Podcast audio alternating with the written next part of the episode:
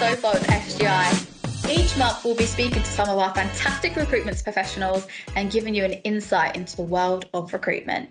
I'm your host, Demi, the Talent Acquisition Manager at Source Group International. And you can listen to our podcast on all major streaming platforms, and you can find us on LinkedIn at Source Group International. Welcome to our first ever episode of On the Sofa with SGI. In this episode, we're going to be talking about learning and development. I'm joined by Gavin Tew, one of our co-founders, and Nick Gatenby, our people director. Thank you both for joining me. I'm really looking forward to hearing your answers. Thanks for having me, first of all. Um, my role in the business.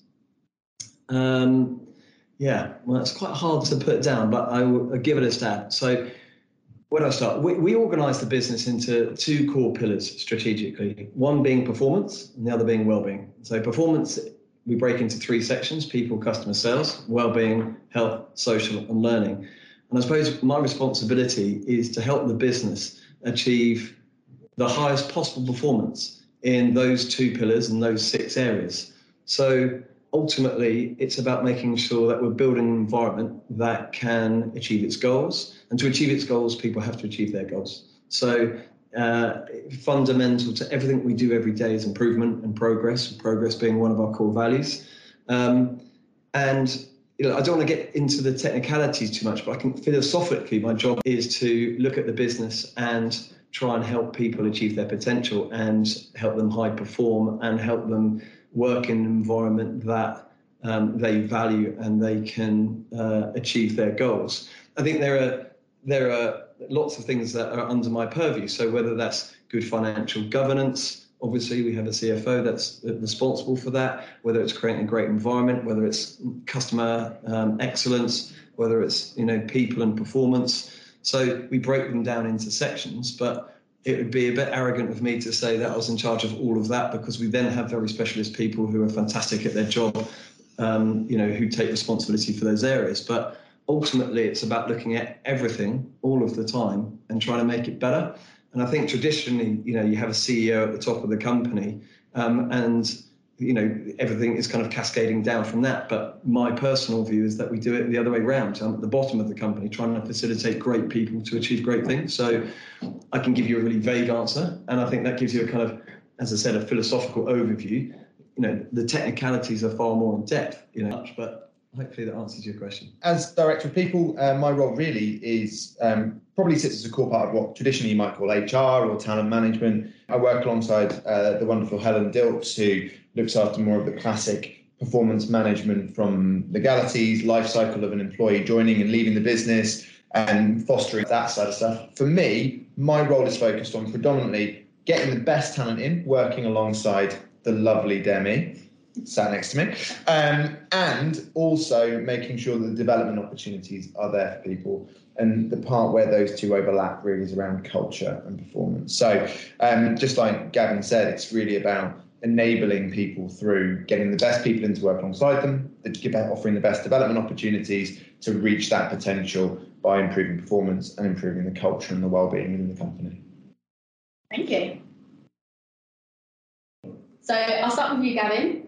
As our co-founder and with many years of experience, can you tell us a bit about why you've put so much emphasis on ensuring that there is a learning and development plan in place for our new people? Sure, because why have we done that? Because um, one of our main aspirations as a business is high performance, and without learning and development, you can't achieve high performance. So, our organizing thought, which is the thoughts that guide everything that we try and achieve in the business, is about discovering your potential. And the concepts you know that exists there is about reaching new heights and discovering markers that you've never achieved before. Um, and without learning, you can't do that. So if you think about it logically in a non-work related sense, I can't think of anything that you achieve in life where you don't learn and where you don't have to improve and where you don't need to see progress in order to reach new heights. So you could be playing the piano, you could be learning to ride a bike, uh, you could be doing recruitment, you could be a sports person, but the whole emphasis is on training. The whole emphasis is on reviewing, you know, performance so that you can reach new markets. So I think a core value has to be that. Um, and I think if you look beyond the world of recruitment, we need to iterate all the time in order to achieve greater things. So if we don't make um, L&D the heart of everything that we do, we can't have the reasonable expectation of continuing to grow as we have as a business. So it's front and center. And for me, educating people, educating ourselves, um, and not just ourselves, yourselves. You know, it's like how can we do better? How can we do more? Is utterly central to providing a really supportive environment that achieves market leading results. That good? I love that. Good. That was great. Great. Great.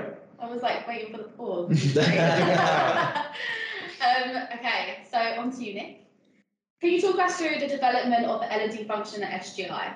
I'd love to. Um, I think if we talking about the development of the function, realistically, the first thing to say is that I joined the business at a very early stage for a business to be investing in learning and development. I've been here now for three years, and Gavin and Lawrence brought me on board to help build a function that was kind of world class at a stage where actually it was still really, really young and at a small stage. The growth we've seen has been phenomenal, but it's because of that central focus on training, developing, and people reaching that potential that's allowed us to do it. So the function now and really comes under the premise of what is learning. And a lot of people focus on learning being about just going into a classroom, doing some training, that side of things. Actually, it's much more than that. It's about the knowledge you share with your colleagues over lunch, the listening into people around you, the access to a good manager who develops you and sets time up with you to make development for you a priority. So the the training and the learning that we offer at the business is all about enabling all those good parts from the way that we manage performance. The sessions and the, the sales meetings aren't just about saying to you, you need to do this. It's about teaching you the way to prioritize, plan your day, to develop, to the training programs that we offer for experienced staff, but also the main driver that we've got running through at the moment is what we call the Vectors, which is our onboarding program, which is about getting people who have no experience in recruitment, fully consistent, high performance recruitment consultants over that first six months and making sure they have the opportunity to discover their potential in recruitment. And I think one of the big things for me with that is you often hear the phrase from experienced recruiters of, I just fell into recruitment.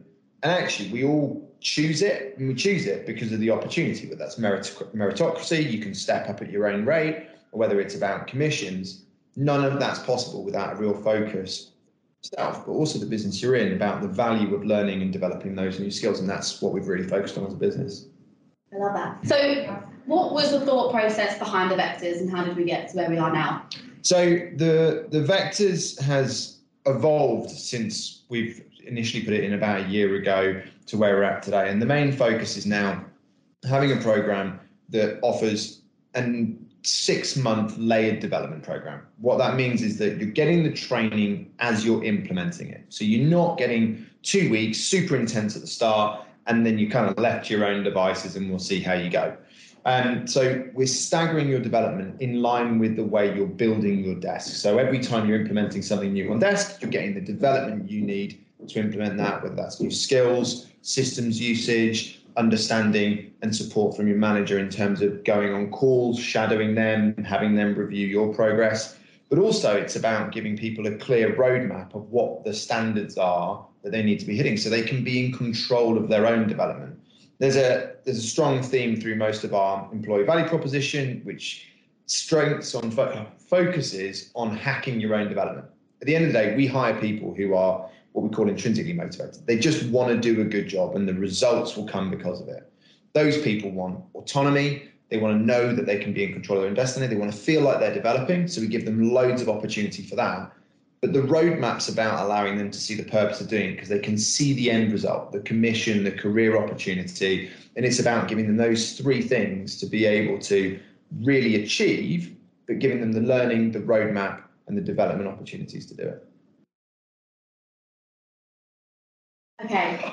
um, okay, so can you both talk a bit more about why our training plan at SGI is six months long and a bit about the benefits of what for the people who are new to recruitment? Yeah, uh, well, I'll give that a stab. Um, and I'll put it back to you. What have you become really good at in under six months? understanding the business, understanding the culture of the business. But if you take a skill, take a skill, whether it's running or cycling or the piano, what can you become good at in under six months? So we are asking our staff to become really good, not good, really good. You know, we, we are an organisation that has outstripped performance in the market. Um, and we have evidence of that. These aren't just words. We've won awards. You know, our growth metrics have evidence that. But what we can't do is expect people to become good overnight. It just doesn't operate in anything that you do in life, let alone in recruitment. So you have to have a plan that supports people along the way, and you have to give people training and development when they're ready for the next stage, so that they continue raise, continually raising the bar and realizing a higher potential that they have. And I think also it's from learned experience. You know, I think you bring to the table attitude and skills um, to a certain extent, but the attitude is something you can hone. The skills are something that you can hone, um, and I think those things need to be developed and looked after, you know, by us so that people can reach their ambitions. And I think we have to look at individual motivations of people. And it doesn't matter what those are. It could be money, it could be progression, it could be recognition, it could be anything. But we need to understand what makes people tick in order to help them reach their potential. And then cumulatively, it will help the company achieve its goals. And I think, you know, when I first started in recruitment, I could bring it's nature nurture, right? My nature was I want to do well. My nature was I want to perform and hit targets, but I needed nurturing. And I had two great people who taught me desk side. We didn't have an L and D function, but we had two. I had two great people who taught me desk side um, to give me an example of what good looked like. And I think the reason it's six months is so that we can continue to raise the bar, so we can support people at the right pace and push them further than they thought they could. And it's amazing what you can achieve over six months. You know, at, at the we, we talk about this analogy all the time. But if you look at a mountain, the top of the mountain is a long way away, and you probably think, you know, Christ, I can't do that, I can't get up there. If you just take a step every day, before you know it, you're halfway up, and then it becomes eminently achievable. And when you get to the top of that mountain, you can look at the next mountain and go, actually, I can do that. So we need to break people's beliefs on what can be achieved through education and learning and support. And therefore, you need to do that continuously. And if you continuously improve 1% of everything that everybody's doing all of the time, you're going to collectively have a really big compound impact on uh, you know what you can achieve in terms of your goal orientation as a business. So it has to be. We talk six months. It has to be always. And you know, I'm continually learning. Every time I speak to people, I learn. You know, things aren't what they were when I first started in recruitment. Um, don't laugh. Um, and they change and they will keep changing going forward. Now, the fundamentals are the same, but people are different. We have new technology and new tools and new ways of working. And I think it's really important that we're constantly iterating what we're doing to help people produce better results. And I, I love the point you make about the, the kind of the length of time it takes to learn a new skill. You know, there's that that phrase that sticks around about 10,000 hours it takes to master a skill. The reality is, we hope we can speed up 10,000 hours to master recruitment, but you're not going to get that through one intensive course and then go and work it out. It comes from practicing with it. You know, you can all think back to school or whatever. The reason you got homework was to actually understand what you learned in that maths class it's the same thing with recruitment, just being told how to do it and having a training session to solve it. You need to learn that bit, and that bit allows you to learn the next skill. So by doing that and accepting that the learning process takes time, we're both enabling people by giving them the skills. We're allowing them to be accountable for implementing them and driving them, but also we're empowering them because they're not feeling like they're constantly swamped and don't have the skills because they're building that belief in their own capability because they're getting that skill right and cool. Nailed that one, another one down. What do I do next? Like Gavin saying about getting to the top of the mountain, going, I can now achieve the next part. If it's all super quick, that's a real struggle for people because it feels like, oh my gosh, I am swamped with everything I need to learn. And actually, recruitment should be difficult job. It is a hard job. It takes a lot of effort, but it shouldn't be complex. It should be you get a little piece at a time. You build those skills up because we genuinely believe we can get 95% of people through that level if they come with the right attitude and mindset. I agree. Um, final question: Where do you think people go wrong with learning and development, and what is it that sets us apart from other companies? Where do they go wrong? Well, what you have is culture, I think. What you have to have is an environment where people can fail and people are comfortable with failure. Otherwise, you create a really toxic environment where people then don't push themselves because they're scared to fail. You know, I'll get told off by my boss, I won't hit a target, I won't achieve X. Actually, we've got to uh, change the psychology around that, which is like failure is good because it leads you on to progress and it leads you to learning. So I think I think a lot of companies would look at L and D and go, "Oh, train someone and that's it." Actually, you have to look at a whole culture of an organisation and go, "It's good to fail. Let's fail fast and let's learn and let's achieve results quicker." And I think who's who's Daniel Pink? What does he do? Autonomy, mastery, purpose. Yeah, what, what's he's a he's an organisational yeah, organizational psychologist. Um, so he has a he has this theory: autonomy, mastery, purpose. You can't achieve autonomy in your job, which is pretty much what a lot of people want. They want to have some freedom and they want to have um, uh, this ability to express themselves. You can't have that without failure. You want to achieve mastery in your job. You can't do that just by sitting in the classroom and talking about, you know, the best practice of um, how to, you know, execute deals you have to go out and do it, you have to fail, you have to learn, then you have to improve to make progress. And only then can you achieve mastery. And we talk about purpose, and people want to achieve certain things in their life. You know, deep down, they go, "Yeah, I want to, I want to earn some money." I do. No, no, ultimately they want to be fulfilled and they want to be happy. And what you have to do is create an environment where people can um, achieve amazing things relevant to them in the workplace. And you're not going to do that if you're not making progress and you're not learning. So you have to build a culture where people go, I can learn because I can fail and because I get support and because I can then see what it's like to go to the next level and achieve those things that drive for you know fulfillment in a in a person. I think that comes into the, even the type of people that we want to hire, right, into the business. And the reason I talk about that now is because you want to be surrounded pe- with people like that, like Gav's talking around in terms of culture, you know, we want people who have failed and turn that into a positive, who maybe have failed, realize they didn't know what to do and ask for help. Actually, our whole business is built around the mentality that you've got to try things and learn them. You can't just go, I'm going to get it right first time. If you if you can master a skill first time every time, it's probably not really a skill. It's just something you can do. But everything takes whether you learn to snowboard, you learn to ride a bike, what ski, whatever it is, you're going to have fallen over at some point. And recruitment is like that. You've got to put yourself out there to learn. And to do that, you need to have an environment that's going to make you feel like I'm willing to do this in front of people.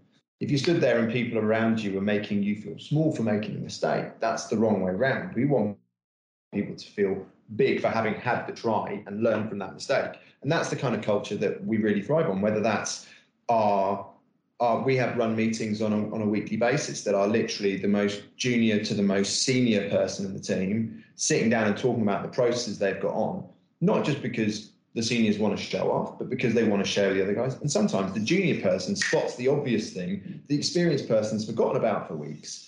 And actually, it's about sharing ideas from each other, giving opportunity for creativity. Like Gavin's already said, things have changed and they're going to continue to change. If we expect the recruitment world to stand still, we're stupid. And actually, that means that people have to show, well, I've tried this this week, or I've seen this, or my market is now going in this direction. I think we need to take advantage of that. But if we're not thinking we're constantly learning, that's where we get it wrong. We get stagnant. So I think it's hard to say what other people do wrong because it's always from an outside view. But I think what I can say we get right is definitely that cultural piece. And I think that that understanding that development takes time, but it only comes from people trying new things, failing, and learning from those mistakes. And that has to be fostered and supported in the culture that you work within. That's that said, the one thing I will say is it's also about having high standards and high views of what we want to achieve because it drives us to learn faster that doesn't mean you can't make mistakes along the way, but it does mean you've got to set the goal high. Well, I think also, yeah, I, I mean, I would agree with that 100%. We know what good looks like. So we're able to put realistic targets as to what people should be achieving. And make no mistake about it, hiring the right staff is the only strategy that you really need.